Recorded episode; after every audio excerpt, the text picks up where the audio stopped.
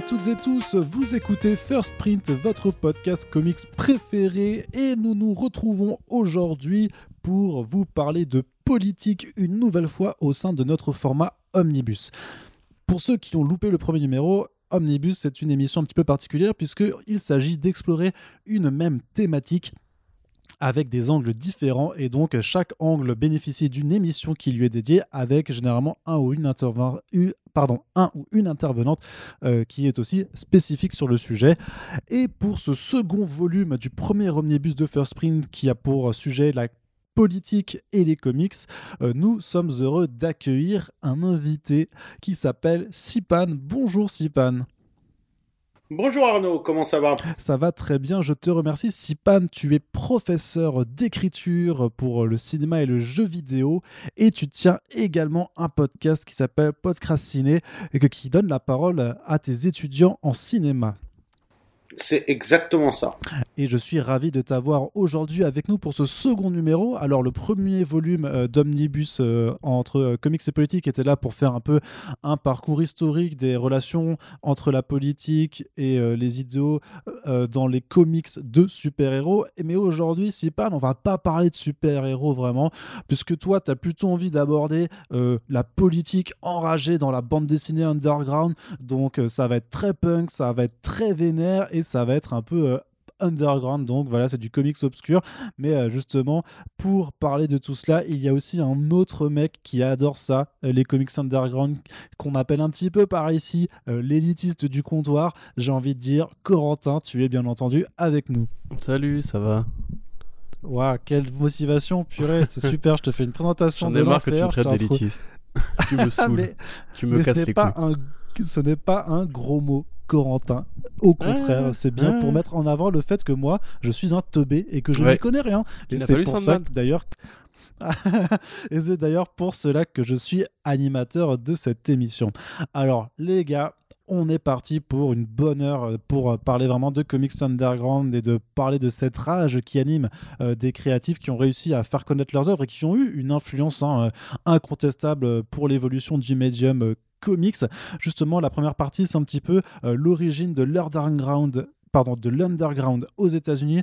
Qui est-ce qui veut commencer parmi vous? Je ne vous regarde pas puisque nous enregistrons, hélas, ce podcast à distance, mais j'ai envie de dire, Sipan, est-ce que tu serais prêt à te jeter dans le bain, par exemple? Donc oui, il n'y a pas de problème, je veux bien commencer. Alors on va parler donc effectivement de la manière dont le comic book underground a pris son essor, l'influence qu'il a eue sur le monde, en fait, sur le monde de la bande dessinée, mais pas que, en fait, parce que le comic book underground a eu une influence aussi sur la politique, en fait, à une période où la bande dessinée avait une importance que la bande dessinée mainstream n'avait pas forcément, et avait une résonance, en fait, si vous voulez, que la bande dessinée mainstream n'avait pas forcément. Le truc, c'est qu'en remontant aux origines mêmes de la bande dessinée est politique, en fait. On a tout ce qui est caricature, etc. On va avoir toutes les caricatures qui datent, qui commencent déjà à la Renaissance, en fait, quoi. Puis ensuite, qui se sont vraiment transformées à ce qui se rapproche le plus possible de la bande dessinée. Les origines de la BD, exactement comme les fables de La Fontaine, sont satiriques, en fait, quoi. Et la satire est le propre de la BD, et la BD n'existe pas sans son environnement. Sans son environnement et sans son contexte, en fait, si on veut. Donc voilà. Alors comment tu définis justement cet underground ? Qu'est-ce qu'on appelle vraiment comics underground ? Et spécifiquement aux États-Unis, comment ça commence à apparaître ?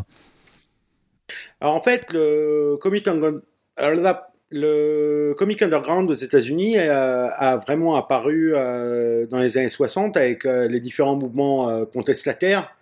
Et on va dire le grand, peut-être pas créateur, mais celui qui a vraiment popularisé le comic underground et qui a vraiment créé un terme spécifique pour le comic book underground qui est comics, qui s'écrit C-O-M-I-X. C'est Robert Crumb, en fait. Donc Robert Crumb qui habite en France d'ailleurs en ce moment, qui est toujours actif et qui est toujours enragé. Donc a créé à l'époque un magazine qui s'appelle Zap Comics en 1968 Et il a très vite eu différentes personnes qui ont commencé avec lui à dessiner dans ce comic book, à vraiment critiquer l'Amérique, critiquer la guerre du Vietnam, critiquer énormément de choses, et qui sont allés à l'encontre de la charte en fait du Comics Code Authority. Le Comics Code Authority en fait qui est apparu donc je crois fin des années 50. Non, 54 ouais. Enfin après 54. Voilà. Et donc le Comics Code Authority, justement, qui a interdit un certain nombre de choses dans le comic book, notamment tout ce qui touche au cul, tout ce qui touche à la violence, tout ce qui touche à vraiment des sujets subversifs. Donc du coup, il y a tout un pan de la bande dessinée à ce moment-là qui s'est retrouvé en deuil, notamment les comic books d'horreur, qui justement essayaient à l'époque, à travers la bande dessinée de genre, d'infuser de la politique et d'infuser du social en fait dans les bandes dessinées. Et vraiment ce qu'a fait Crumb, c'est faire des bandes dessinées pour les adultes, auto-éditées, de manière à pouvoir fonctionner en dehors du Comics Code Authority et faire vraiment les bandes dessinées qu'il voulait, avec les intervenants qu'il voulait. Et donc c'est comme ça qu'il a créé donc Zap Comics et qu'il a créé donc ces différents personnages, ces différentes BD en fait. Et qu'est-ce qu'il y a alors? Est-ce que tu peux un peu nous décrire justement Zap Comics, de quoi ça parle, qu'est-ce que c'est vraiment, quels sont les personnages, les idées qui sont véhiculées là-dedans, hein. Et pourquoi Corentin rigole? Non, oui, bah, vas-y, Sipan. Parce qu'en fait, le truc, c'est que Zap Comics, donc par exemple, une des BD que j'adore, qui a été éditée récemment chez Fantagraphics, oui. C'est Trashman de Spain Rodriguez. Donc Spain Rodriguez, c'est un ancien motard qui a créé un personnage ressemblant au Che Guevara, qui combat des fascistes. À base de mitraillettes et c'est une BD très très très putassière, on va dire, à un certain niveau, c'est-à-dire que il va y avoir donc des femmes qui ont des gros seins, des grosses fesses, des mecs qui sont super beaux gosses, qui pensent tout le temps à baiser et je peux utiliser ce genre de mots sur le podcast ou pas? Bien sûr, au contraire. Okay. C'est un plaisir. Donc le sexe est vraiment au centre en fait de cette libération de la parole et ça décrit justement un combat forcené contre le capitalisme, contre la bien-pensance, contre la bien-pensance de l'époque et contre évidemment le gouvernement américain en fait. Ouais. En sachant que Trashman déjà avait effectivement cette espèce de prise de parti politique très frontale, mais si on parle de Zap Comics en général en fait et des travaux de Robert Crumb, c'est vrai que c'est pas forcément, tu vois, quand nous on imagine comics politique, comics underground, on pense tout de suite à Mouse de Spiegelman dont on va parler par exemple, ou bien même effectivement de prise de parti vraiment de combats sociaux, de Judge Dredd, de dystopie, etc.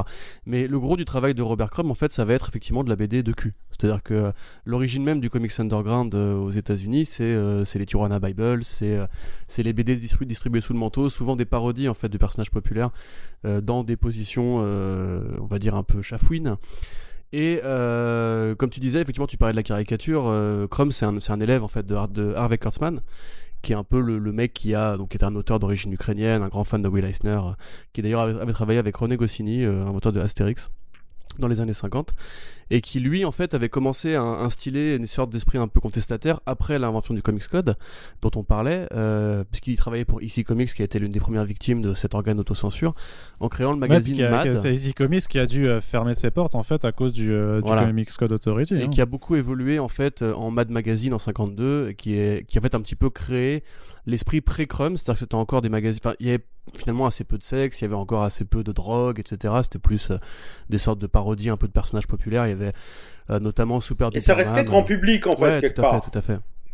Tu veux, excuse-moi. Ça restait quelque chose qui avait un succès commercial et qui n'était pas aussi subversif, on va dire, que ce qui est devenu Crumb derrière, en fait. Ouais, exactement. Bah après, en fait, Crumb, donc lui qui travaillera ensuite quand Kurtzman quittera Mad Magazine parce qu'il voulait obtenir 51% du capital pour pouvoir contrôler vraiment éditorialement le procédé, etc. Et la famille Gaines lui refusera ce droit-là. Parce qu'en plus c'est des mecs qui coûtaient vraiment des tonnes de dollars en avocats, parce qu'ils se faisaient, ils prenaient des procès toutes les 2 semaines d'éditeurs connus parce qu'ils parodiaient Superman, Batman, etc. Donc National à l'époque leur faisait vraiment une guerre judiciaire très coûteuse. Ils montraient un magazine qui s'appellera Help, qui donc fait une sorte de Mad Magazine 2.0, produit par Hugh Hefner, le mec qui a créé Playboy. Et c'est là-dedans qu'en fait que Crumb fera ses débuts avec Fritz the Cat. Et en fait, Fritz the Cat, c'est un petit peu un personnage qui est assez connu, en fait, mine de rien, qui a été édité en France et qui a même fait l'objet d'un film par le réalisateur Ralph Bakshi, hein, donc un film d'animation. C'est un peu un avatar, en fait, de Robert Crumb dans sa vie de tous les jours. C'est-à-dire que c'est un mec qui, c'est un glandeur. Lui, tout ce qui l'intéresse, c'est d'aller boire des bières avec les copains, c'est de niquer, c'est de fumer des bédos. Et ça correspond vraiment à cette espèce, c'est en fait... C'est le jazz aussi. Ouais, c'est le jazz, ouais, complètement. En fait, c'est des espèces... Comment dirais-je ? C'est la Beat Generation, en fait. C'est des mecs qui sont dans la contre-culture, qui sont contre le travail, qui veulent entre guillemets inventer un monde un peu nouveau, etc. Mais tant que ce monde nouveau n'apparaît pas, grosso modo, il n'y a pas grand chose à faire à part baiser, écouter de la musique et voir des films avec les copains, quoi. Donc ça, c'est ce qui va un peu créer des lignes de fuite pour les comics de Zap et Underground Comics, comme tu disais, avec un X en général. Ça va être beaucoup de séries qui sortent pas généralement sur les... un peu la tranche de vie un peu désabusée, et beaucoup de parodies, beaucoup de cul et beaucoup de satire un peu sociale, un peu grimaçante, on va dire. Après, justement, ouais, par rapport à ce que tu dis, c'est-à-dire que ça raconte la vie de tous les jours, et ça raconte une certaine vie de tous les jours. Parmi les travaux les plus connus de Crumb, c'est pas lui qui les a écrits, mais c'est comment il s'appelle, American Splendor, Harvey Pekar. Oui, tout à fait. Ouais. Voilà, Harvey Pekar qui a créé American Splendor, qui justement s'est dit un peu comme Seinfeld se l'est dit en série, il s'est dit je vais faire un comic book sur rien, en fait, quoi. Ouais. C'est-à-dire que c'est vraiment l'histoire d'un mec, d'un vrai branleur, en fait, et en même temps un branleur assumé et sur ce qui peut lui arriver dans la vie de tous les jours, genre quand il fait la queue au supermarché derrière de petites vieilles, en fait, quoi. Quand il voit dans la rubrique nécrologique du journal qu'il y a un mec qui a le même nom que lui, qu'est-ce que ça lui fait, quoi. Des trucs comme ça. Et effectivement, c'est vraiment le truc du quotidien. Et il y a un élément je t'ai repris tout à l'heure, mais qui est important aussi, enfin pas repris mais complété. Il y a un élément qui est super important pour moi, c'est le jazz, en fait. C'est vraiment la musique, parce que il y a une vraie musicalité. On peut presque entendre de la musique quand on lit les bandes dessinées de Crumb, en fait. On peut presque entendre que c'est un passionné de jazz, et ses personnages sont des passionnés de jazz. Et c'est très très très souvent que des personnes de ce milieu-là se sont retrouvées à faire des couvertures d'albums aussi, justement à la même période, donc 68, années 60, et donc il avait fait une couverture, Robert Crumb, pour un album de Janis Joplin, des Grateful Dead, en fait, qui est très connu. Et c'est comme ça aussi que la bande dessinée underground de l'époque a infusé, en fait, a vraiment franchi le pont vers la culture plus mainstream, qui est la musique, qui est Woodstock, qui est des choses comme ça. Tout à fait. Justement, je vais me permettre d'interrompre, mais il y a un vrai parallèle à tirer, en fait, entre, je parlais de la Beat Generation, et c'est pas par hasard, c'est qu'effectivement, Zap Comics, c'est le premier succès d'édition d'un comics underground. On pourrait aussi parler de bizarreries comme Wonder Warthog, etc., ou de alors je vais te noter le nom, God Knows, qui en fait était déjà des espèces d'anticipation un petit peu de la contestation, ou du côté effectivement un peu branleur, un peu violent, etc., qui arrivera plus tard. Mais ce qui fait que Crumb va marcher, c'est que c'est effectivement un mec qui est assez proche de cette scène musicale et des éditeurs de San Francisco.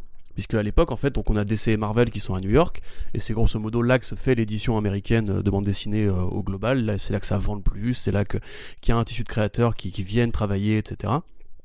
Mais à San Francisco, donc c'est une ville, en fait, qui a été l'un des pivots un petit peu du mouvement hippie dans les années 60. C'est là qu'ont commencé à s'installer beaucoup de mouvements de contestation, un petit peu de jeunes qui rêvaient de façonner un monde un peu différent, aussi beaucoup d'écrivains très connus.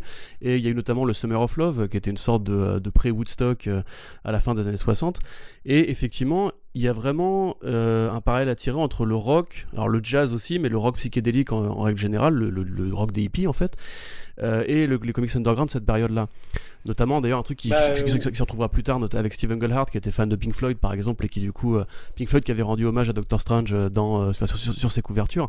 À l'époque, la scène des jeunes hippies en fait est fédérée par des films communs, des albums de musique communs, et comme en France on a Metal Hurlant, où dans Metal Hurlant il y a beaucoup de références au rock en fait, hein, littéralement. Il y a des séries justement sur des blousons noirs et tout, tous ces espèces de mouvements un petit peu de jeunes qui n'avaient pas connu la Seconde Guerre mondiale et qui voulaient en fait inventer un monde qui leur ressemblerait plus, quitte à se mettre un petit peu au banc de la société. Bah, c'est là aussi que Crumb va trouver son public, son lectorat, qui va compter en dizaines de milliers de lecteurs par endroit, quoi. Bah, justement, je suis absolument d'accord avec toi, et je pense que dans justement ce mouvement-là, dans le mouvement underground, du comics, on a vu le passage du mouvement beatnik au mouvement hippie en fait. Là où par exemple Crumb était beaucoup plus dans le mouvement beatnik, un mec comme Gilbert Shelton, qui lui bossait pour Zap Comics aussi, qui a créé les fabuleuses Freak Brothers, pour le coup c'est un des fers de lance presque du mouvement hippie en fait, tant ces personnages sont la caricature qu'on aurait aujourd'hui de ce que sont les hippies. C'est des mecs moches, poilus, qui fument des joints et qui détestent les gens qui nous gouvernent, en fait, quoi. Enfin, je veux dire, clairement, on est face à des gens qui... l'équivalent de gens qui, aujourd'hui, iraient à la fête de l'UMA. Enfin, voilà, quoi. On s'excuse, si parmi vous, si vous allez à la fête de l'UMA, je me désolidarise des propos de Sipan. Not all fête de l'UMA. Ah, tu sais, on vient de société, de toute façon. Ce qui est intéressant, c'est quand même, moi une question que je me pose quand même, c'est que à qui s'adressaient alors ces comics? Est-ce que c'était voilà, Kurtzman, Crumb, Sheldon? Est-ce qu'ils s'adressent du coup simplement à un lectorat qui est le même en fait, qui a le même âge, qui est leur propre génération? Est-ce qu'ils essayent d'insuffler une sorte de vent de révolte pour une certaine jeunesse? Est-ce qu'ils s'opposent juste frontalement au Comics Code? Quelle est vraiment un peu leurs envies derrière ces bandes dessinées?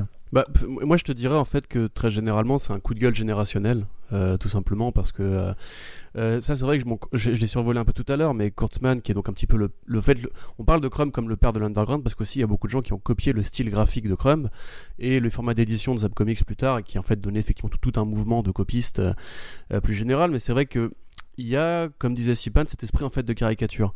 Il y a cet esprit de, par rapport au Comics Code, par rapport aux super-héros, de se foutre de la gueule, entre guillemets, des codes de la fiction. C'est un peu ça aussi pour Trashman, tu vois, c'est une parodie de héros d'action, très américain, justement. Ça sera aussi le cas pour Judge Dredd plus tard.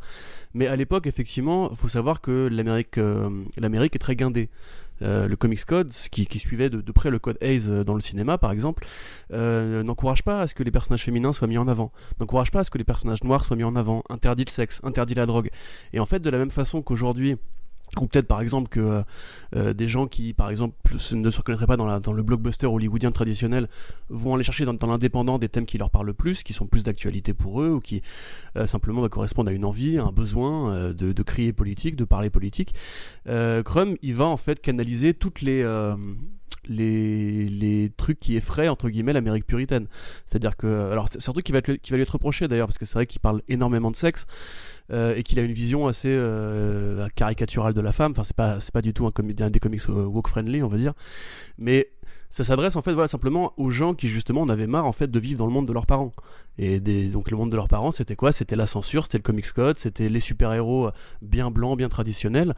Et quelque part, il y a même des parodies de super-héros. Donc je parlais de Wonder Warthog, qui est une version porcine de Superman, ultra violente et très conne, qui là pour le coup est juste un gros doigt d'honneur envoyé à DC Comics, à National et à tous ces mecs-là. Super Duperman, c'est pareil pour Kurtzman. Il y avait aussi eu des parodies d'Archie Comics comme Beaver Goodman Goes Playboy, qui est donc une parodie où les personnages d'Archie Comics niquent et boivent de la bière. T'as aussi Jerry Pop Tart quelques années plus tard, qui sera pareil une sorte de version Archie Comics des premiers personnages qui étaient dessinés dans le style de le mec qui a créé le style Archie Comics, dont on va pas me revenir. Pour le coup, c'est que des BD de cul, c'est-à-dire que c'est vraiment des BD de cul qui vont très loin. Enfin, il y a de la zoophilie et tout, c'est vraiment des trucs qui veulent juste envoyer un gros doigt d'honneur entre guillemets aux parents. Et quelque part, bah ça va marcher parce que voilà. Moi, je suis tout à fait d'accord avec toi. C'est vraiment un gros doigt d'honneur aux parents. C'est vraiment, regardez, nous, on fait pas comme vous, et ce qu'on fait est très bien quand même, quoi. Mais le truc, c'est que il y a aussi un autre aspect, je pense, qui va plus loin que ça. Je pense que thématiquement, c'est un vrai rejet de la vie d'adulte, en fait.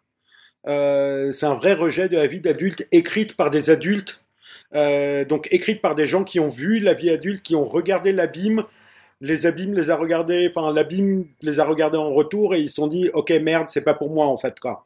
Ils se sont dit les militaires j'en veux pas, le capitalisme j'en veux pas, la bien-pensance j'en veux pas, je veux pouvoir écouter mes disques, je veux pouvoir fumer mes joints, je veux aussi, et ça c'est quelque chose de très important, je veux aussi qu'on puisse considérer la bande dessinée comme un art en fait. Et les bandes dessinées donc du comics underground s'adressaient soit à de jeunes adultes intéressés par ces sujets-là et qui justement eux aussi étaient en marge de la société, c'était adressé à un public de marginaux en fait. Et quoi de plus marginal qu'un jeune adulte de 20-25 ans dans les années 60. Évidemment, il y a les enfants, à mon avis, qui devaient choper ça aussi sous le manteau et qui devaient grandir bien plus vite que leur âge le désirait. Et c'est super cool puisque c'est comme ça qu'on sort des sentiers battus. Mais pour moi, c'est vraiment une bande dessinée qui s'adressait, enfin un type de bande dessinée qui s'adressait soit à ces gens-là, soit peut-être même à des gens un peu plus vieux, mais contestataires, à des gens comme comment il s'appelle, Johnny Depp le chauve dans le film de Terry Gilliam là. Attends, quoi? Johnny Depp le chauve?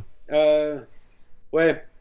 Ah avec oui, Hunter S. Thompson. Las Vegas Parano. Hunter S. Thompson. Voilà, de Hunter S. Thompson. En fait, c'est le même public que Hunter S. Thompson, en fait, quoi. Hunter S. Thompson, qui est fameusement l'écrivain, justement, un peu très à gauche, qui inspirera plus tard le héros de Transmetropolitan, Spider Jerusalem, qui est un vrai journaliste d'investigation américain. Voilà. Bah, qui a donné naissance au journalisme gonzo, et qui, justement, Hunter S. Thompson était, pendant toute une période, c'était presque l'ennemi public numéro un de Richard Nixon, en fait, quoi. Et il y avait énormément de personnes qui s'intéressaient à ce qu'il écrivait, et quelque part, il y avait même des politiciens aussi qui s'intéressaient à ce qu'il écrivait, puisque ce qu'il écrivait était pertinent. Et ce qui est intéressant, c'est que, certes, au début, avec des trucs comme Fritz the Cat, etc., c'est intéressant, mais politiquement, on n'est pas encore dedans. Mais quand on part ensuite sur des trucs comme je disais, comme Trashman ou même des trucs de Shelton, les Fabulous Freak Brothers, on rentre vraiment dans le dur et ça devient plus de la politique, ça devient vraiment du sociétal et ça devient du niveau du phénomène de société. Et à partir de là, le public devient tout le monde, en fait, quoi. Oui, mais t'auras aussi la même chose avec le travail de Guy Colwell, sur Anarchy Comics, plus tard, ou Armageddon, qui vraiment décrivent un petit peu l'effondrement social. Mais il y a un petit côté même, comment tu te sens vis-à-vis justement de l'urbanisme, parce que c'est vrai que le monde de Crumb est souvent un monde assez chaotique. Les aventures de Fritz, tu vois, on sait comment elles commencent, on sait pas comment elles vont finir. Et il y a effectivement, ouais, cette espèce de côté... écrire un petit peu des nouvelles formes de récits. Et ce qu'a fait en fait Crumb, c'est aussi proposer une plateforme pour de nouveaux créateurs qui plus tard vont influencer beaucoup de grands noms de la bande dessinée. On se souvient par exemple de Harg, le projet d'Alan Moore contre l'homophobie au Royaume-Uni, où lui clairement il cite justement Zap Comics, où il dit on s'inscrit dans une tradition en fait de BD contestataires qui de la même façon en fait refuse l'establishment, refuse le pouvoir corrompu, etc. Et quelque part voilà, c'est pour ça qu'on date souvent Crumb comme l'inventeur du comics underground aux États-Unis, parce que à sa façon le retour à la satire vraiment un peu brute, l'inspiration Kurtzman, les thématiques du sexe, parce que bon c'était aussi un peu racoleur, hein, faut pas non plus se mentir. Ouais. Non mais bien sûr que c'était racoleur, voilà. C'était racoleur en montrant quelque chose que les gens voulaient voir, c'est-à-dire que ça montrait les femmes comme... ça montrait pas les modèles, en fait. Ça montrait pas les modèles comme... à l'époque, c'était Brigitte Bardot, quoi. Ouais. Maintenant, les femmes, c'est... chez eux, c'est des femmes qui font toutes les tailles, toutes les tailles de bonnet aussi, d'ailleurs, qui font tous les métiers, voire des métiers qui sont mal vus au sein de la société. Et elles sont pourtant considérées comme des êtres humains, et elles sont souvent même plus fortes que les hommes. Alors après, ça reste un féminisme old school, on va dire, hein.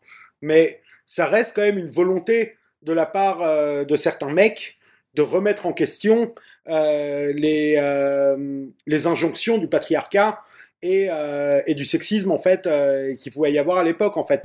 Ouais, après je serais moins positif sur le sujet là, c'est vrai que bon, après je suis un peu matrixé par Trina Robbins qui avait dit effectivement que si Robert Crumb écrivait une histoire où il se faisait pas violer par une meuf, il risquait de mourir le lendemain. Et je trouvais effectivement la formule assez forte, parce que c'est vrai qu'effectivement que ce soit Wonder Warthog ou quand même le Superman parodique viole et tue la Lois Lane locale, ou effectivement beaucoup d'histoires de Crumb où en général c'est lui qui est un peu agressé par des femmes qui effectivement ont des corpulences un peu plus on va dire imposantes que la norme d'un comics de super-héros, c'était quand même aussi beaucoup des BD de mecs qui pensaient avec leur bite. Il y avait des idéaux. Non, mais bien sûr. Voilà. Et c'est pour ça d'ailleurs. Ouais, bien sûr, on était parfois proche de la BD d'un sel. Oui. On était parfois proche de la BD d'un sel, quoi. Ouais, non, mais clairement. Carrément. Voilà. Non. Bien sûr qu'on était proche de la BD d'un sel. Mais le truc reste que, peut-être pas Crumb lui-même, mais en tout cas, dans cette mouvance-là, il y a eu des gens, il y a eu des mecs qui, alors oui, faisaient de leur nana pas forcément des meufs bien, en fait. Mais ils faisaient pas de leurs mecs non plus des mecs bien. Personne n'était idéalisé. Alors après, ils avaient leurs idées arrêtées de l'époque, etc. Mais rien que le fait de graphiquement pouvoir voir des meufs qui ressemblaient pas aux meufs que tout le monde voyait dans les magazines, c'était déjà cool en fait. Quoi. Ah, c'était déjà un petit pas. Et je dis pas du tout que les gars c'est chantre du féminisme non plus. Mais ça reste cool. Qu'ils aient montré, bah c'était justement dans leur truc, dans leur BD, s'il y avait une nana qui était une pute, elle était pas jugée par son métier en fait, elle était jugée par son caractère. Oui, tout à fait. D'ailleurs Arnaud, tu veux pas qu'on parle de féminisme dans l'underground ? Bah, j'allais y venir parce que vous étiez justement en train d'aborder cette thématique. C'est bien de le noter, Corentin, mais moi je me régale à vous écouter de toute façon, justement parce que cette contestation elle est aussi venue par des autrices, par des dessinatrices, puisque même si aujourd'hui ça s'est quand même considérablement amélioré, c'est pas encore tout parfait, mais la place des femmes dans ce milieu, la place des femmes dans la société, c'était des choses qui étaient abordées en bande dessinée également, et il y a certains mouvements, enfin certains comics qui sont ressortis de là, comme Wimmen's Comix par exemple, ou Dykes to Watch Out For, qui restent gravé dans cette histoire de la bande dessinée underground, encore plus parce que ce sont des projets qui ont été menés par des femmes. Alors Corentin.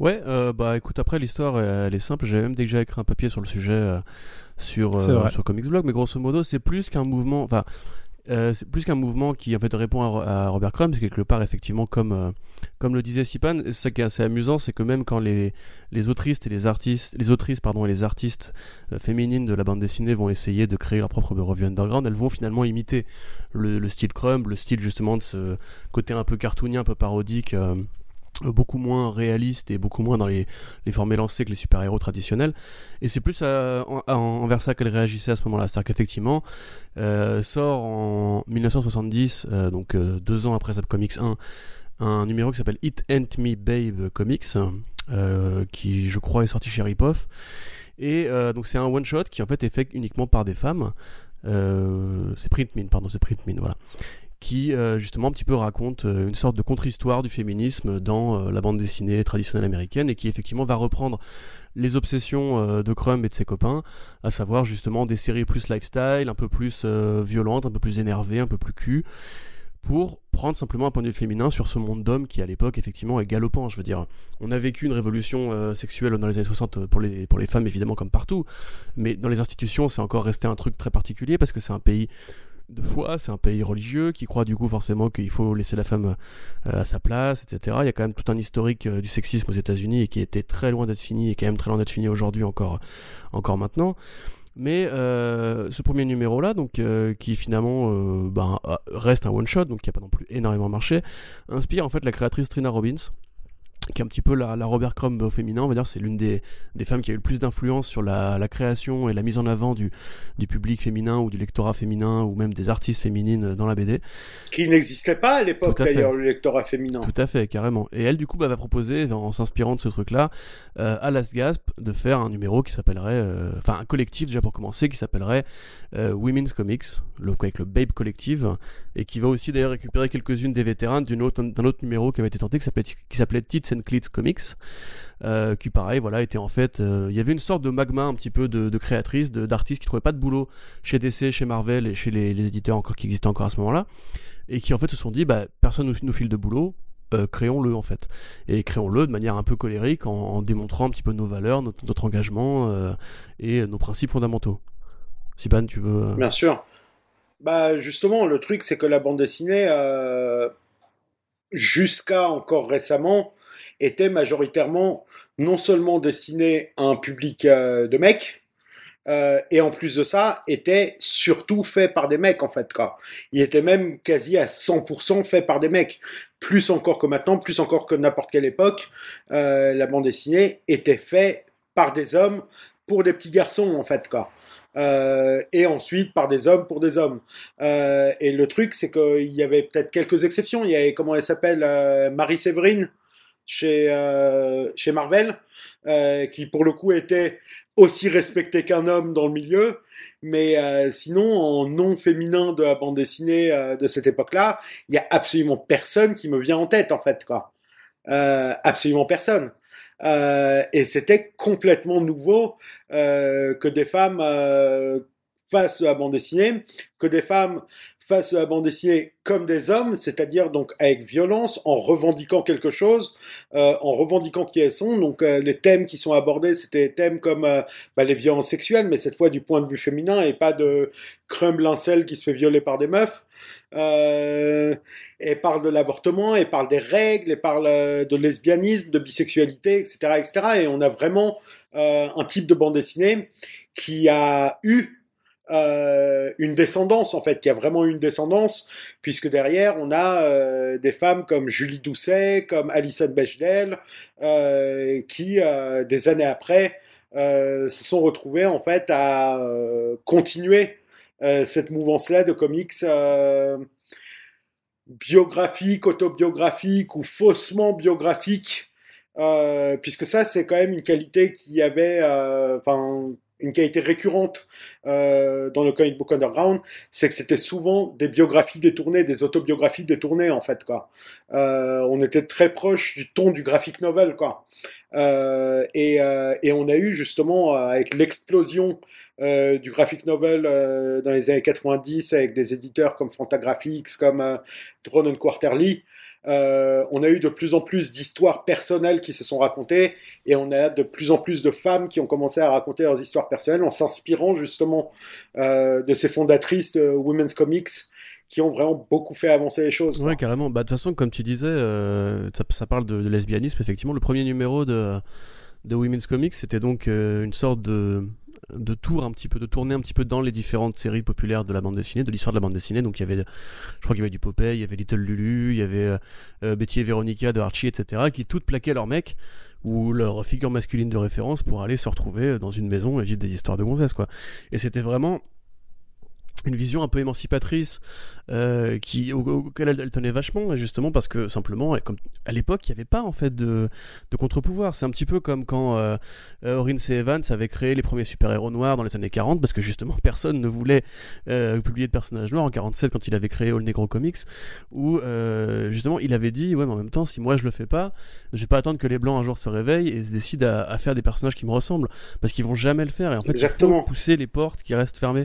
Et quelque part l'underground, justement, on oublie de dire que quand Marvel s'engage pour commencer à mettre des personnages féminins en avant, quand Marvel s'engage avec Batwoman pour essayer de créer plus de diversité, de représentation LGBT, etc., c'est les trucs qu'ils ont mis des décennies et des décennies et des décennies à faire, alors qu'à l'époque il y avait déjà des artistes qui poussaient pour ces idées-là, qui trouvaient leur public. Alors évidemment c'était une autre époque, hein, le monde était peut-être pas encore aussi ouvert d'esprit que maintenant, encore que j'ai l'impression que ça recule un petit peu en ce moment, mais bref.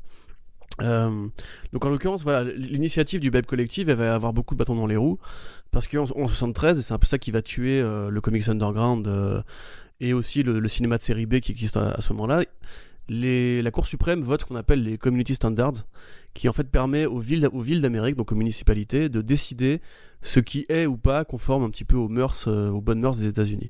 Donc en gros, si un comic shop décide de publier du Zap Comics par exemple, la mairie peut lui dire non, c'est interdit parce qu'on a voté au conseil municipal contre cette BD. Et ça, typiquement, c'est un truc qui va mettre l'underground de la grande période face de Zap entre 68 et 75 au tapis. Et petit à petit, en fait, tous ces mouvements vont commencer un peu à reculer pour prendre des formes différentes. Tu parlais vite fait de Alison Bechdel. Et effectivement, c'est un nom qui est assez connu aujourd'hui dans la culture pop parce qu'il y a, ce qu'on appelle le Bechdel test. Donc, il y a un test pour estimer un petit peu la puissance ou de la voix féminine. Ouais, c'est pas un vrai test en fait. Non, c'est pas un vrai test. Enfin, voilà. En fait, c'est dans un comic strip parce que Bechdel, justement, dans les années 80, commençait à écrire des comic strips, comme tu disais, très biographiques sur sa vie, en fait, sur ses amies lesbiennes, son milieu lesbienne, enfin, son milieu lesbien de la ville où elle habitait. Et en fait, du coup, bah, elle avait juste au détour d'un strip mis en scène ce fameux théorème qui est devenu en fait qui a été récupéré des décennies plus tard par justement des mouvements de contestation féministe dans le présent. Et particulièrement lié dans les sphères du cinéma. Donc c'est des machins qui, comme tu disais, en fait influencent vraiment la politique, mais à des niveaux vraiment infimes qu'on n'arrive pas forcément à deviner.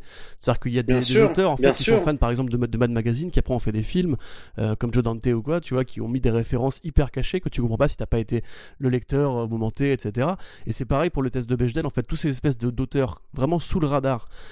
Qui n'ont même, je pense à Brad Bird qui met des références à Mad dans Le Géant de Fer en plus de Superman. Tout le monde voit Le Géant de Fer et se dit juste ouais, il y a Superman dedans, c'est trop cool, mais il y a aussi du Mad Magazine dedans, il y a aussi cette espèce de scène underground avec lesquelles tous les grands en fait artistes des années 80, 90 et 2000 ont grandi quelque part, qu'ils le veuillent ou non. Bien sûr.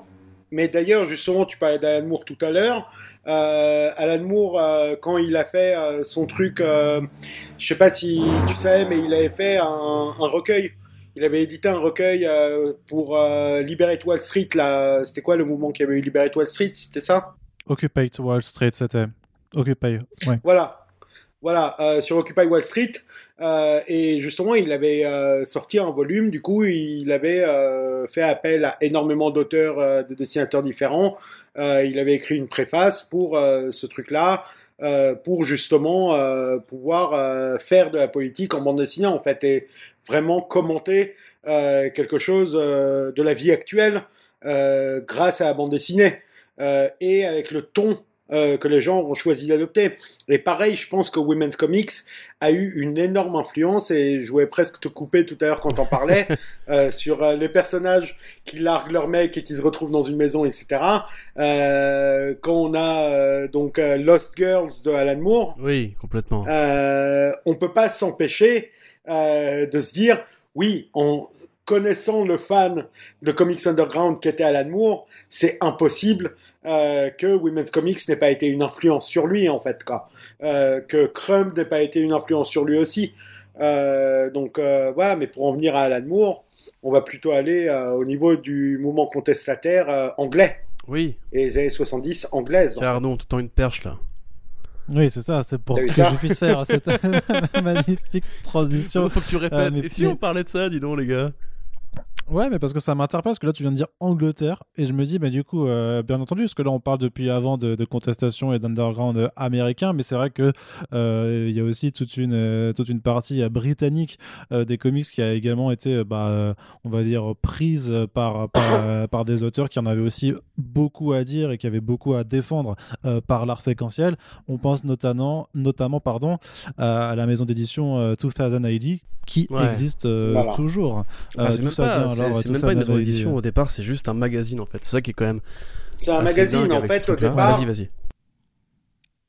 En fait, au départ, le truc, c'est que avant même d'en arriver à 2000 AD, il va falloir quand même présenter un peu le contexte en Angleterre, hein, parce que l'Angleterre, les années 70, c'est quand même la naissance du punk, quoi.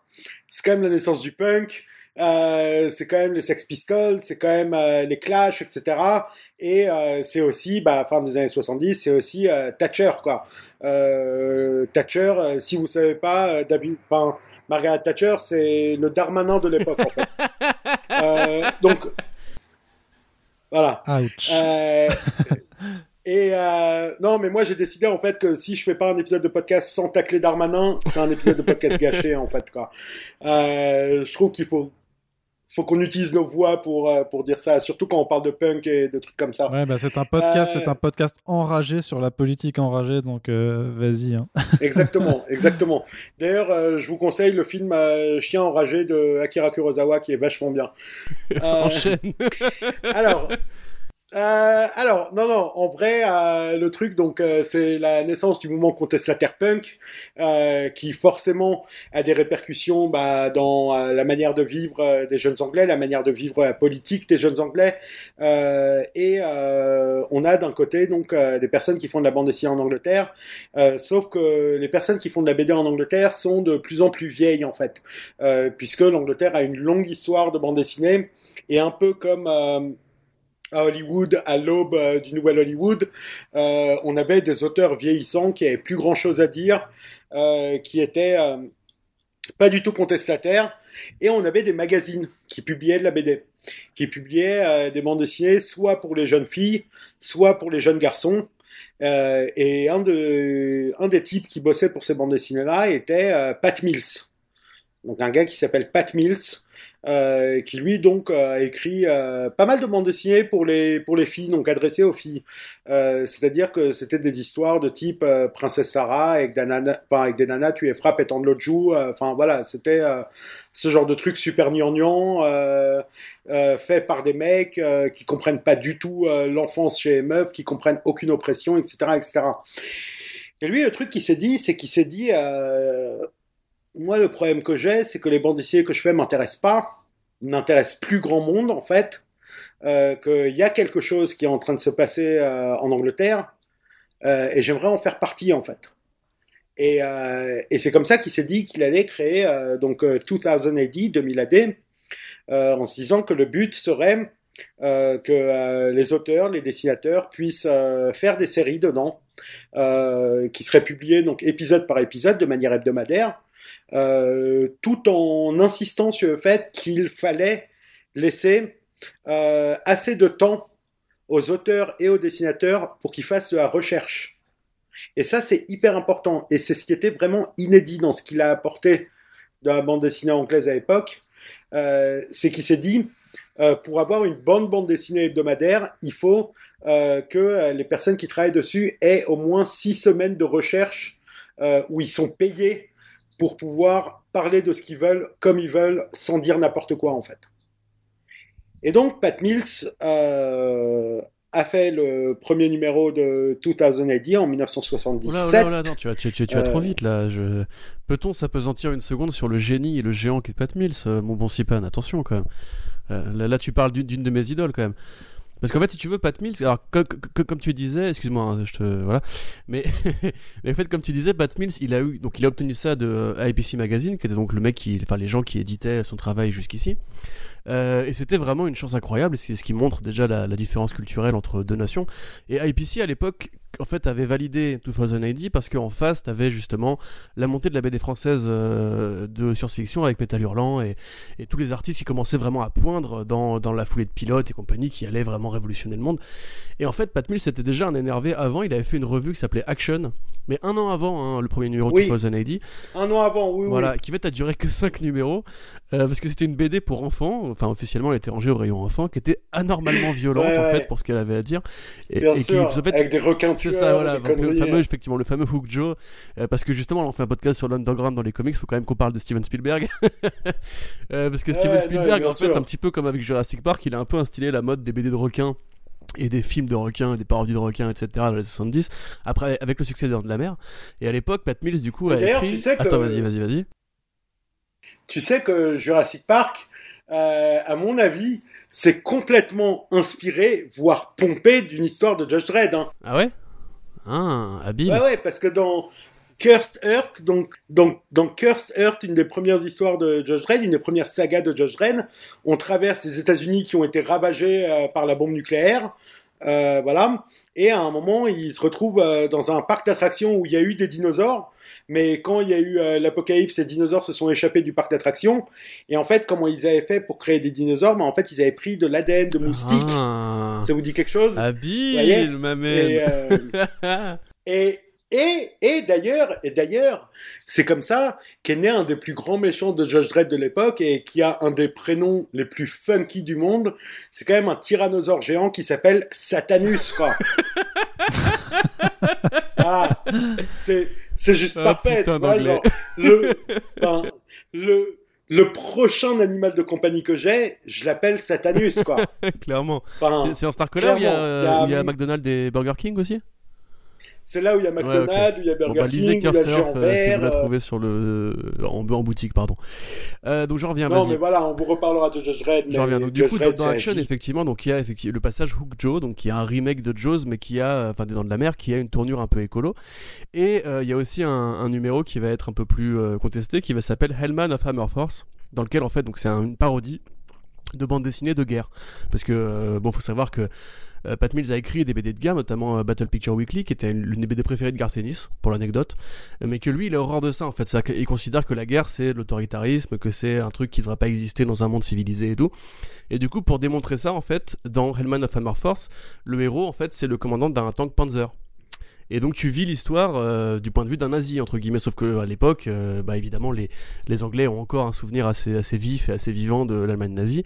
En plus, c'est des BD qui sont assez violentes, et il se trouve qu'en fait, il y a l'État qui va s'en mêler, puisqu'il y a un institut de censure, un petit peu comme les Familles de France, ou One Million Moms, ou le Comics Code Authority, en un sens, hein, quelque part, tout se recoupe, qui va en fait lui faire un peu la guerre, et qui va dire à IPC, vous me virez ça des étals.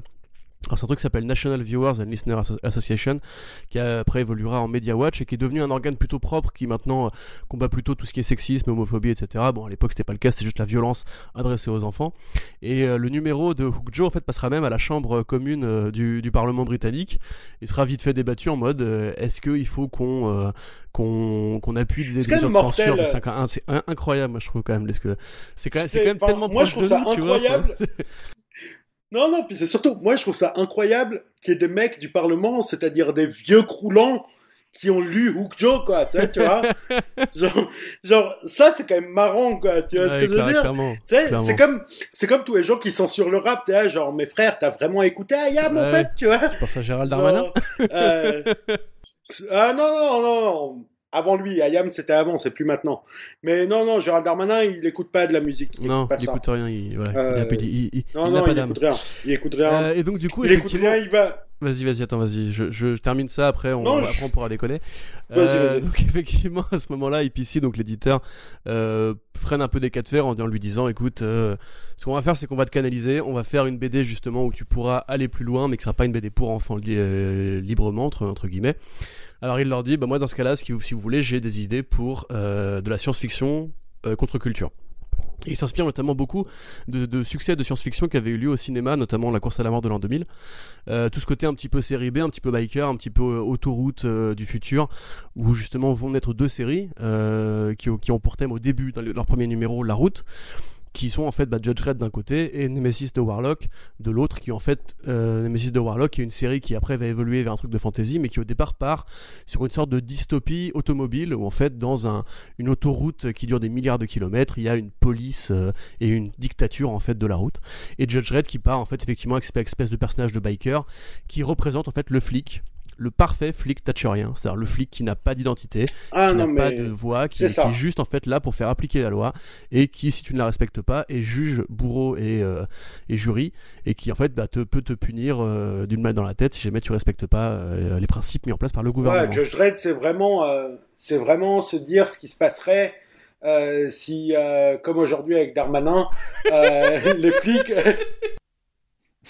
Les flics, qu'est-ce qui se passerait si les flics avaient entre leurs mains le pouvoir judiciaire et exécutif, en fait, quoi. Ouais, tout à fait. Qu'est-ce qui se passerait s'ils avaient cette mainmise-là, en fait.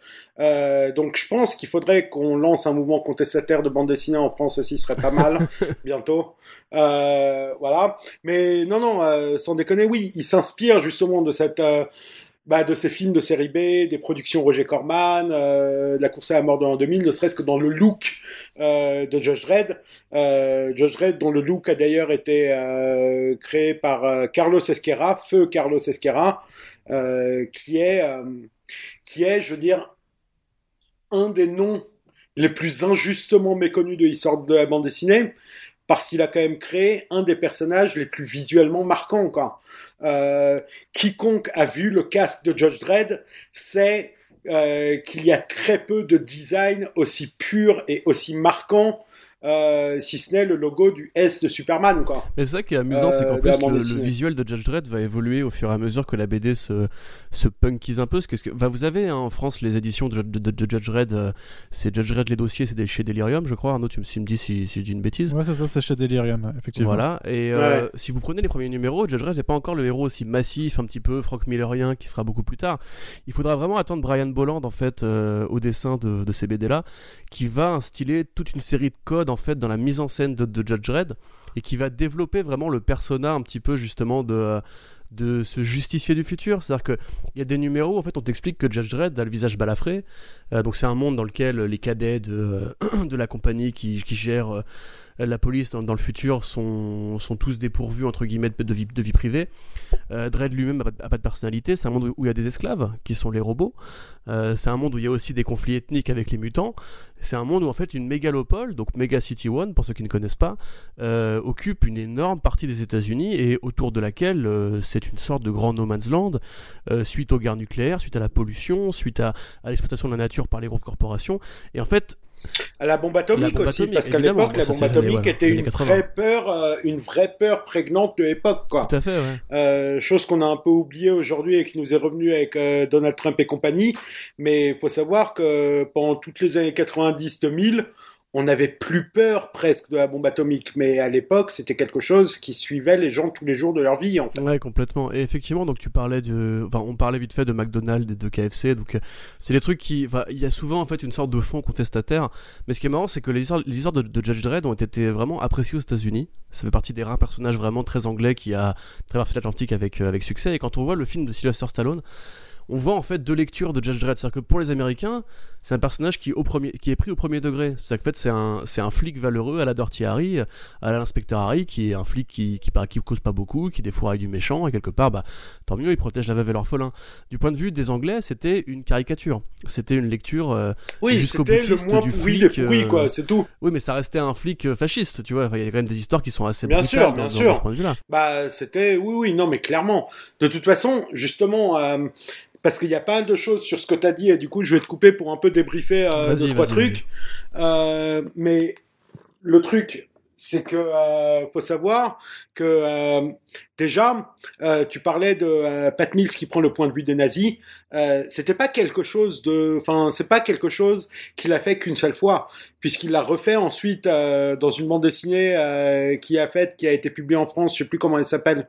T'aurais le nom ou pas? Un truc où c'est un nazi qui va en enfer et tout. Pas du tout. Vous voyez ou pas? Pas du tout.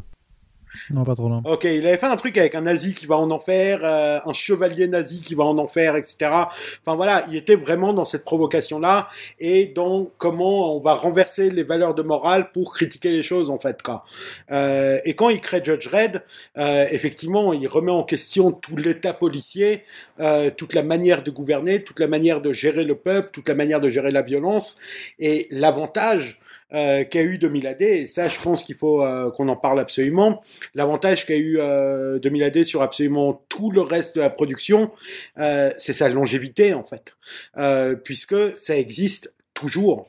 Ça a été publié chaque semaine depuis 1977 sans aucune interruption en fait.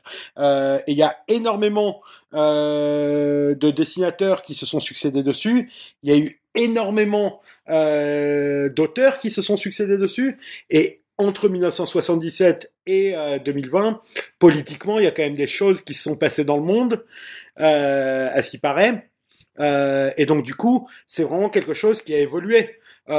Tout comme le look de Judge Dredd a évolué, le fascisme a évolué aussi. Il a pris de nouveaux visages en fait, hein. Vous voyez, il y a des gens qui disent on est ni de gauche ni de droite, mais par exemple ils sont d'extrême droite. Oui, vous voyez ce que je veux dire. Tout à fait. Ouais. Tout à fait. Sipan qui est très en colère ce soir, effectivement. C'est à force de parler, d'enragement et de. Exactement. Mais quand tu parles de personnalité, tu finis par être d'extrême gauche au bout d'un moment. C'est surtout à force de parler tout seul chez moi à cause du confinement en fait. Ouais, on peut comprendre aussi. Mais pour une fois, toute cette influence, de façon de 2000 AD, de ce mouvement-là, c'est aussi répercuté après aux États-Unis. Attends, tu vas trop vite, Arnaud, une seconde. Je n'avais pas fini en fait. D'accord, juste... je te laisse finir, pardon. C'est gentil, merci Arnaud. Oh, c'est sympa ça. Oh, c'est bien, merci beaucoup. Alors, juste en fait, quand on parle effectivement des influences 2000 AD, donc on pense évidemment à ce qu'on va évoquer ensuite avec les grands auteurs anglais qui, pour la plupart, ont démarré dans ce magazine. C'est encore le cas jusqu'à récemment. Judge Dredd, donc un mec dont on a déjà parlé plusieurs fois dans les podcasts First Print. Il est très bien, Judge Dredd. Voilà, Judge Dredd, il a démarré aussi chez 2000 AD, comme la plupart des mecs de son pays, en fait. Mais dans l'héritage de Judge Dredd, tu vois, quelque part, on pourrait même se demander si Judge Dredd a pas un peu anticipé le Batman millerien, si Robocop, c'est pas un peu du Judge Dredd, si toute cette espèce de design très musculeux, très casqué. Avec les liens sur l'Amérique, quoi. C'était un peu. Ouais, voilà. Alors, Robocop, c'est enfin, très, très officiellement. C'est Judge Dredd, mais ils n'ont pas réussi à avoir les droits. Hein. D'ailleurs, si je me souviens bien, même Terminator est une adaptation d'une histoire qu'il y avait eu dans 2000 AD. En fait, le truc, c'est que c'était un tel... je ne saurais pas comment le traduire en français, mais 2000 AD, c'était un tel powerhouse de créativité que chaque case... pouvait presque donner une BD complète et un film complet, en fait, quoi. Je veux dire, on est sur une BD où il y avait Milligan, Peter Milligan, Alan Moore, Neil Gaiman, Grant Morrison, Garth Ennis, Warren Ellis a bossé vite fait là-bas. On avait Pat Mills, en dessinateur, on avait Brian Bolland, on avait évidemment l'explosion d'un mec qui, au départ, ne dessinait pas très très bien. C'est Mick McMahon, qui est un de mes dessinateurs préférés, et on a vraiment vu l'évolution de son style. Et le mec, il racontait, à l'époque, quand il faisait des signatures en convention, les gamins, ils voulaient des dessins de tout le monde sauf de lui, parce que ses dessins, ils étaient moches, en fait. Et c'est un dessinateur qui a toujours été très complexé par ça, mais dont le style a évolué, et qui, aujourd'hui, est un des grands dessinateurs de bande dessinée mondiaux, quoi. On avait évidemment Brian Bolland, on avait tout le monde. Enfin, je veux dire, vous le savez, je pense que vous le savez, j'espère que vous le savez. Mais chaque bon auteur américain de bande dessinée, si on creuse un peu, en fait, c'est un Anglais. C'est une jolie formulation. Et le truc, c'est que chaque Anglais qui a bossé sur la BD américaine est forcément passé à un moment ou à un autre par 2000 AD, ouais, ça, c'est sûr, et a forcément fait des choses pour 2000 AD, et même jusqu'à récemment, comme tu disais, des gars comme Size Perrier, mais aussi des gars comme Andy Deagle, qui a été d'ailleurs éditeur de 2000 AD à un moment quand Pat Mills s'est barré, des mecs comme Jock, qui dessinait sur Dredd et qui toujours fait des petites guests dessus. Comment il s'appelle, Brendan McCarthy, que beaucoup connaissent pour ses storyboards de Mad Max. Oui, c'est le co-scénariste de Mad Max Fury Road. Voilà, et d'ailleurs, en parlant de personnes qui sont passées de la bande dessinée à autre chose, une des personnes les plus connues, on va dire visuellement, dans le monde de la pop culture moderne, c'est Jamie Hewlett, qui a designé notamment les personnages de Gorillaz. Donc Jamie Hewlett a commencé aussi dans 2000 AD, en fait.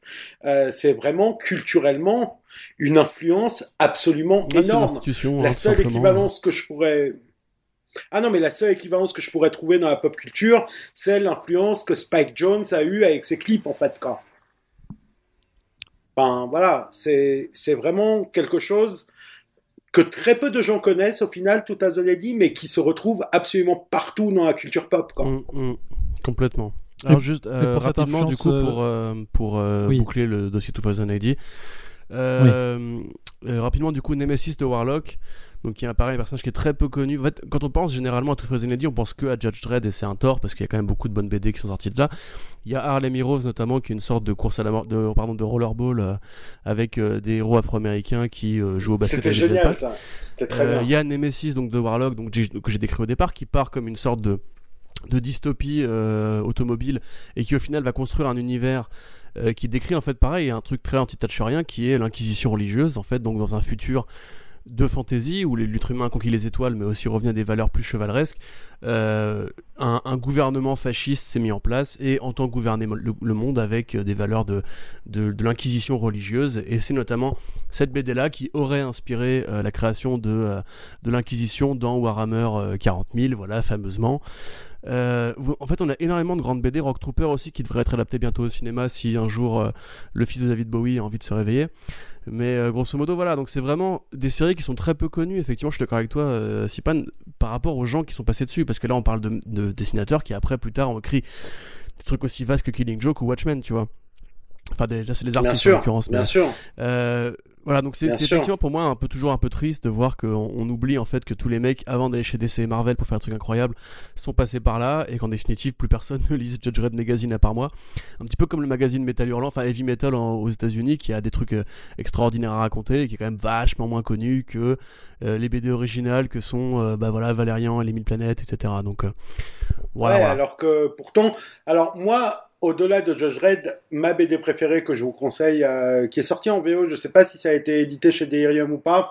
D'ailleurs, Nemesis The Warlock et la plupart des BD dont on parle là ont été édités par Delirium, qui est une des boîtes d'édition les plus courageuses qui existent, parce que ce genre de bande dessinée engagée, qui a priori n'intéresse pas grand monde, et qui pourtant sont excellentes, c'est, enfin, vraiment, faut vraiment avoir énormément de couilles pour publier ça en France, et c'est des héros du monde de l'édition, et j'espère que ça vous dérange pas si je fais un peu de pub pour eux, parce que putain, ils en ont besoin. T'as non seulement raison, et en plus faut quand même reconnaître aussi que quand t'as les bouquins en face, ils se font vraiment un énorme travail sur la fab, sur l'objet livre et tout, c'est vraiment des éditions assez impressionnantes, hein, ça y a carrément aucun problème pour les dire. Pour Murky World, pardon, ils ont carrément été chercher Corben pour avoir une édition unique au monde, et tout, voilà, qui prenait de l'avance sur l'édition américaine. Ça c'est exceptionnel, quoi.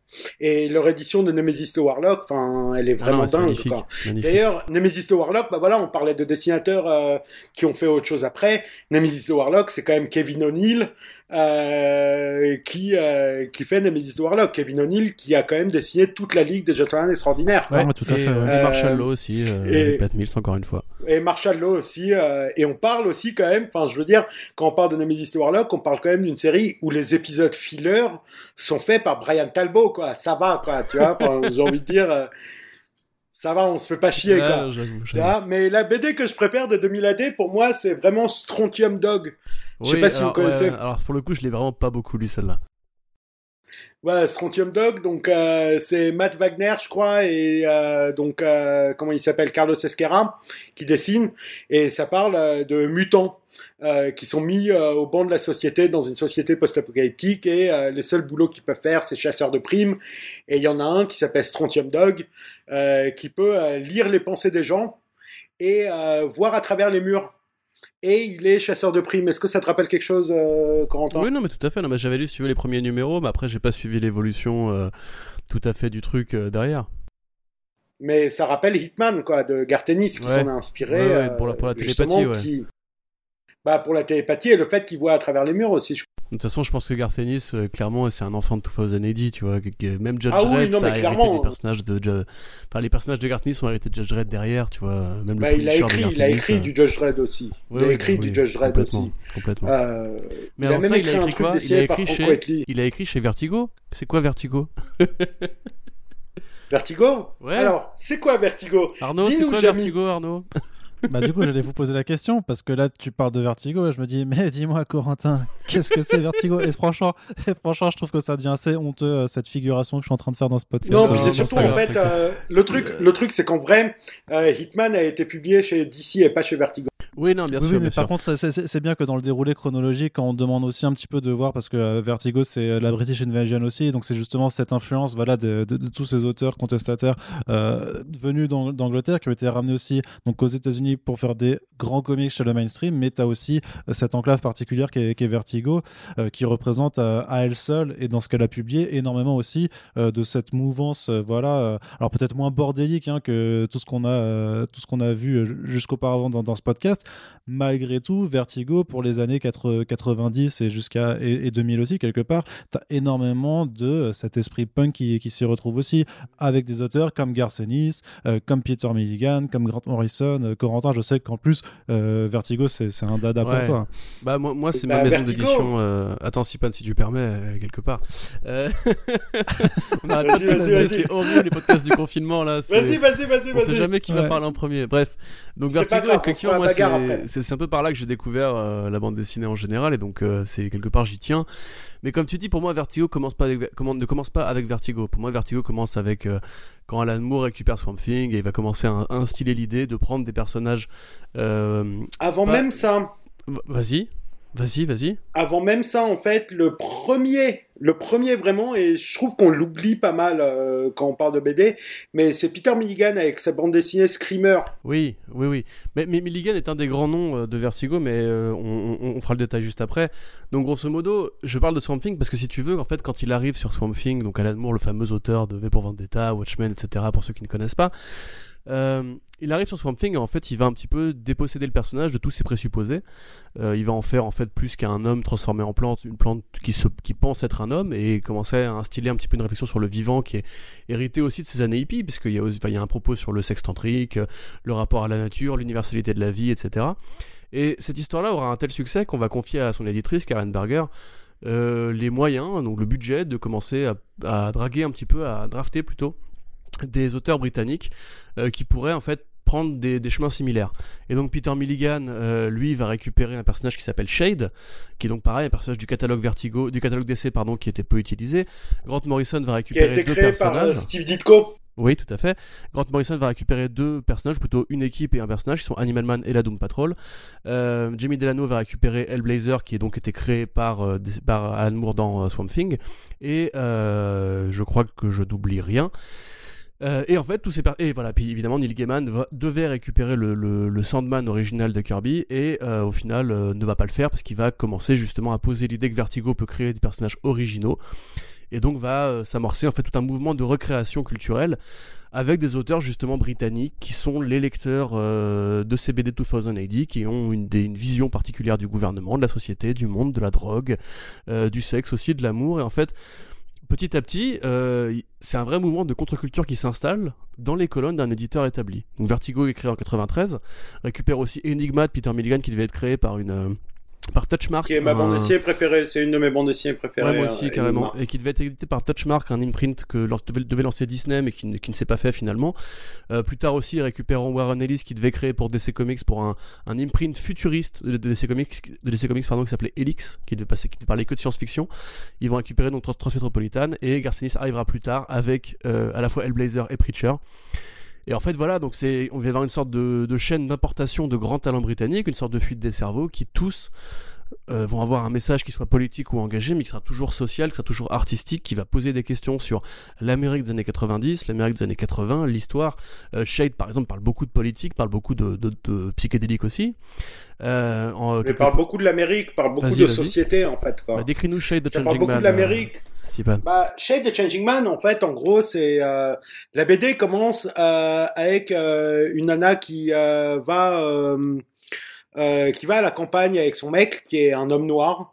Elle est blanche, et du coup, en arrivant chez ses parents, elle doit présenter son mec à ses parents. En arrivant là, elle voit qu'il y a un serial killer qui vient de finir de tuer ses parents. Et donc du coup son mec saute sur le serial killer pour l'arrêter. Il y a les flics qui arrivent et ils tirent sur le mec noir en fait. Donc déjà de base, dès les 3 premières pages, on sait que on va pas être tranquille en fait quoi. Qu'en tout cas la société va pas être tranquille et va être malmenée justement par Peter Milligan qui justement a migré d'Angleterre aux États-Unis et qui débarque avec toutes ses idées sur l'identité, puisque Peter Milligan parle énormément de l'identité et toutes ses idées qu'il peut avoir de la politique américaine, de l'impérialisme américain et des déviances de la société américaine en fait quoi.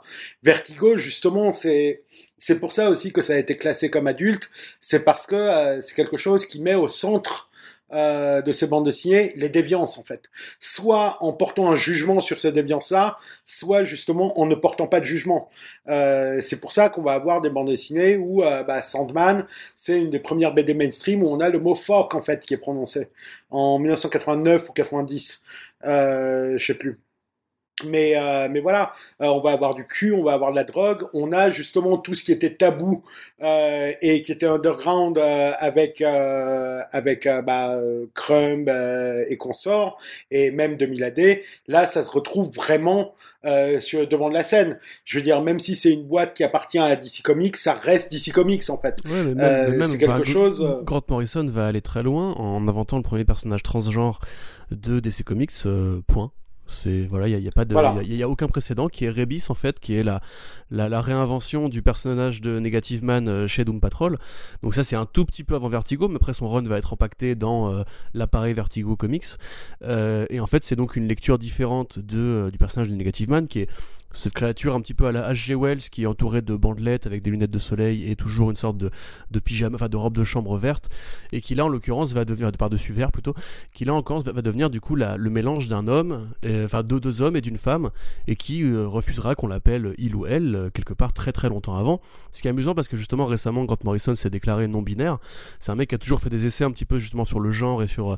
Enfin, c'est rarement des héros qui ont une vie sexuelle très, très établie parce qu'il a un propos un peu plus diffus par rapport à ça et qui a toujours refusé en fait le diktat du personnage masculin obsédé par sa femme, obsédé par le cul, etc. Ces idées-là en fait étaient déjà présentes dans les années 90. C'est des mecs qui sont venus en fait, pour torpiller les conceptions normales des Américains. De la même façon que Swamp Thing, ça décrit l'histoire d'une femme et d'une plante. Et quelque part, c'est un propos sur l'amour qui va très très loin. Preacher de Garcenis, ça interroge toute la bigoterie américaine, la révérence envers l'Église. Ça va aussi envoyer des énormes doigts à l'Église catholique romaine avec un pape un peu particulier, on va dire, et tout en niquant un peu le Da Vinci Code au passage, tu vois. Enfin, c'est vraiment des mecs très... C'est pas qu'ils étaient forcément énervés, mais c'est qu'ils en avaient rien à foutre de la norme, ils en avaient rien à foutre du moule standardisé. C'était des punks en fait, quoi. Ouais, exactement. C'était des punks. C'était vraiment le côté punk qui arrivait en fait de la bande dessinée américaine, quoi. Et d'ailleurs, Vertigo, à un moment, est devenu de moins en moins anglais et de plus en plus américain. Et c'est à peu près là où Vertigo est devenu de moins en moins bon aussi. Ah, je sais pas si je serais d'accord.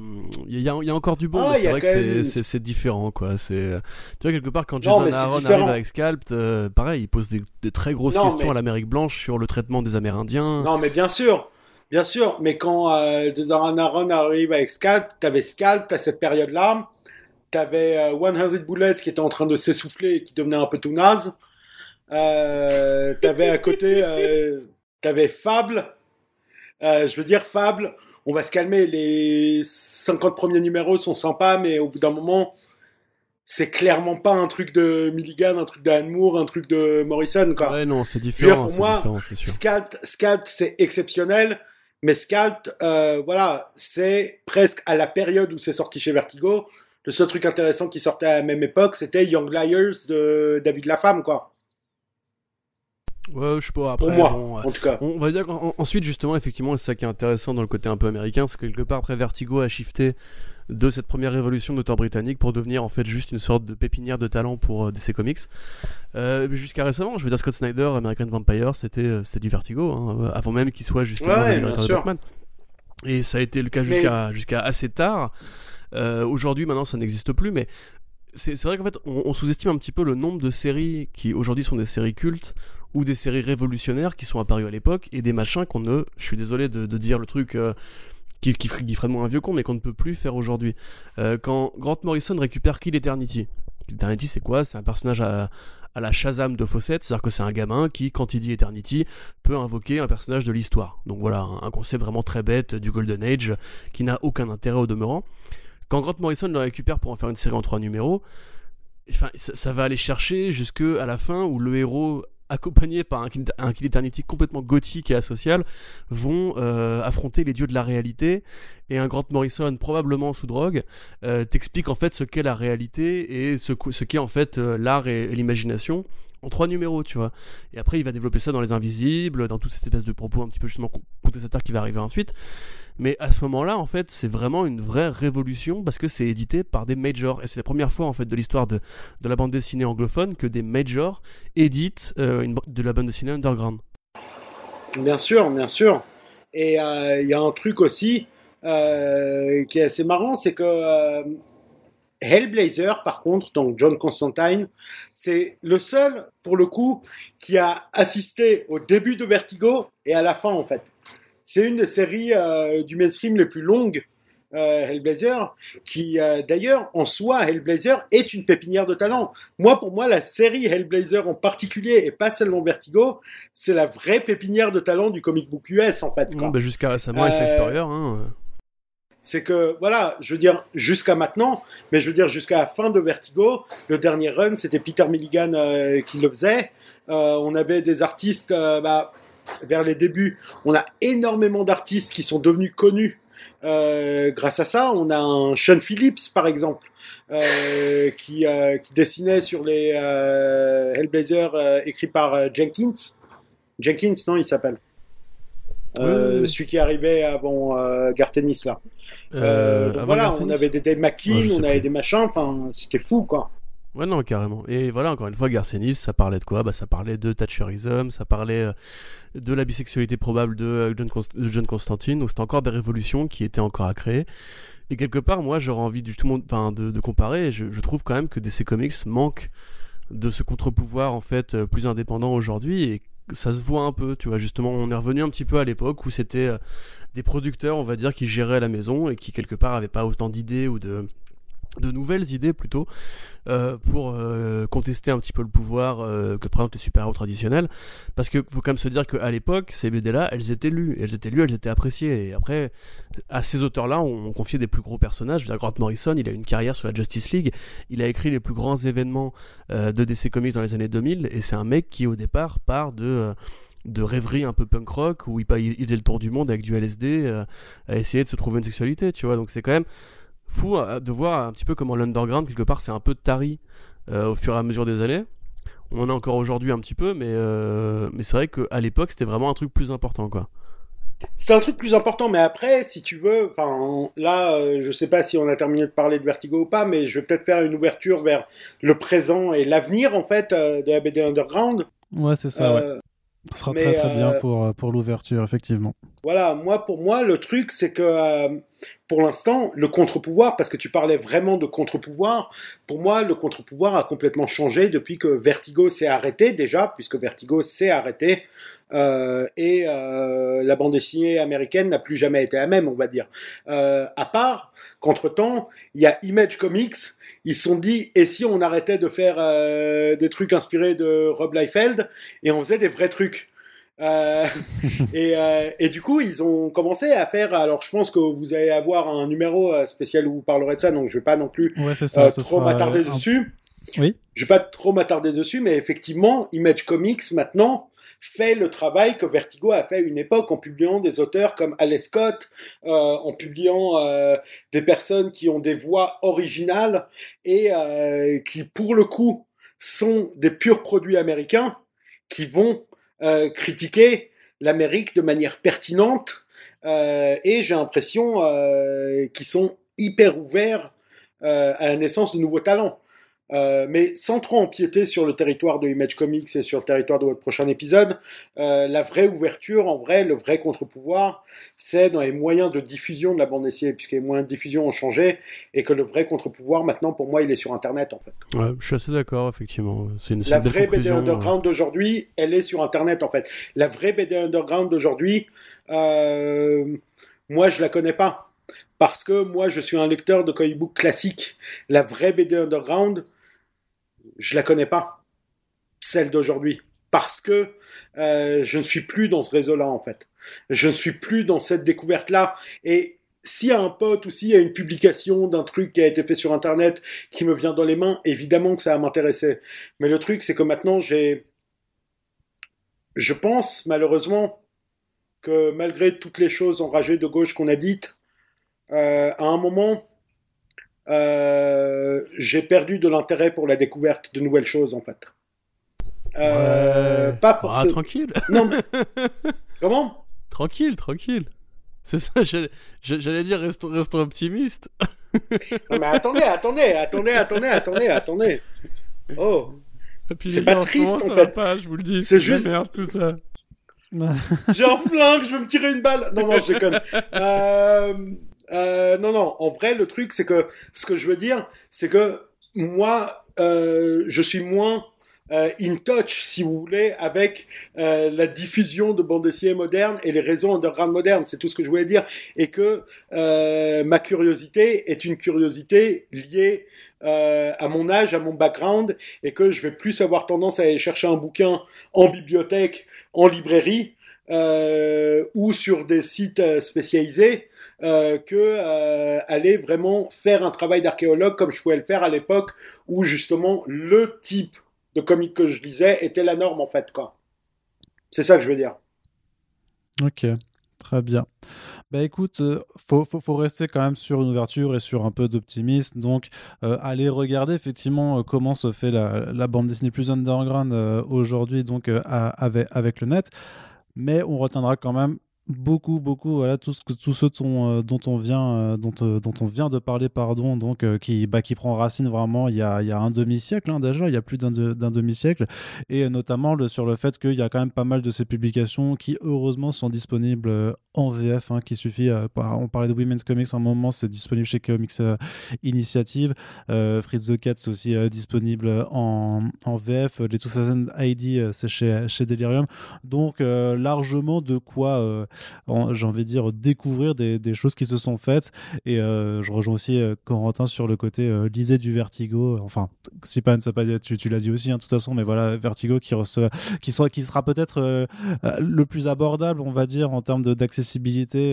certainement par rapport à tout ce qu'on vient de citer, parce que la BD underground des années 50-60, c'est quand même quelque chose, tu vois, enfin je sais que moi je suis pas forcément le plus grand client de ce truc, alors que je reconnais l'importance que ça a eu dans le paysage et dans l'histoire du. J'allais dire, on saluera le travail d'Urban qui justement commence à ramener les grands chefs-d'œuvre de Vertigo comme la Doom Patrol de Morrison ou le grand-père Alan Moore sur Swamp Thing, justement, qui sont disponibles en VF et qui sont vraiment des trucs. C'est des choses qui sont arrivées ces dernières années.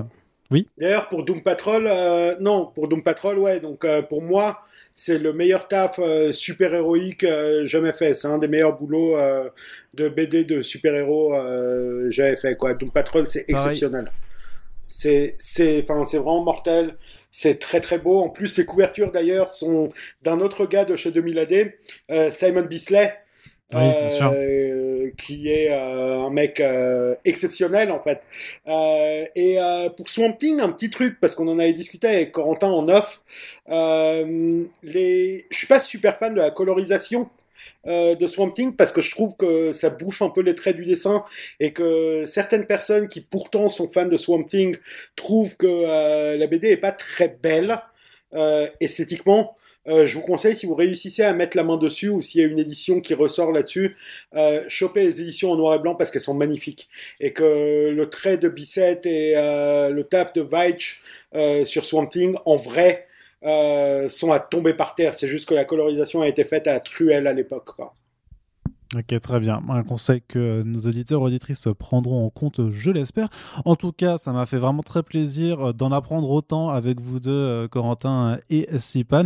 Et on espère que ce sera pareil pour celles et ceux qui nous écoutent, hein. Là, c'est vrai que on était vraiment sur du truc assez obscur, assez pointu, mais c'est ça qui montre bien toute la diversité de ce que le comics a à offrir et surtout l'influence en fait, de ces choses qui, comme vous le disiez, ne sont pas les plus connues aujourd'hui, alors que pourtant elles ont été fondamentale dans l'évolution de ce média.